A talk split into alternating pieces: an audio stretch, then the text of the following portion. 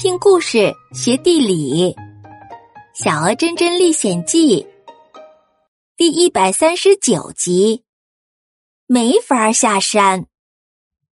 一说起到这里的原因，真真又想起了自己的妈妈，心情又有点不美丽了。可是皮皮看见真真不高兴，居然急得上蹿下跳的，一直在安慰着真真。真真突然想起了什么，他连忙问皮皮：“皮皮，这里应该还有其他的路能够下山吧？这些人一定想不到，我们会从别的地方偷偷跑掉的。”托托和爱爱一听。眼睛顿时放光了，真真，你真你真聪明。看到小伙伴高兴，皮皮也开心了。当然了，这里我最熟悉了。皮皮说完，就带着大家来到了自己平常熟悉的道路。可是谁也没有想到，皮皮说的这条路啊，居然是一处极为陡峭的山坡。对于爱来说，没什么。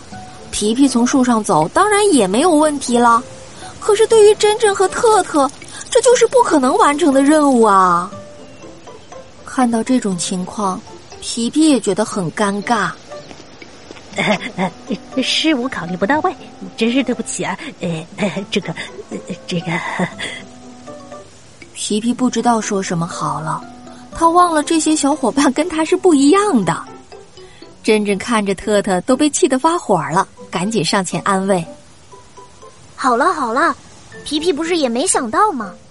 特特，你也不要生气了。我们不是也都忘了吗？你就原谅皮皮吧。爱看了看天色，这样吧，我飞上天看看还有没有什么其他道路。你们注意一下山下的那些人类。爱飞上了天空，剩下的小伙伴回到了刚刚休息的地方。依然盯着山下的人类。亲爱的小朋友，对于小金丝猴皮皮来说，路多难走都没有关系，因为他们是在树顶跳跃的。小伙伴们想从另一条路下山的想法不能实现了，那接下来他们怎么躲避这些人类呢？让我们一起走进下一集的故事当中吧。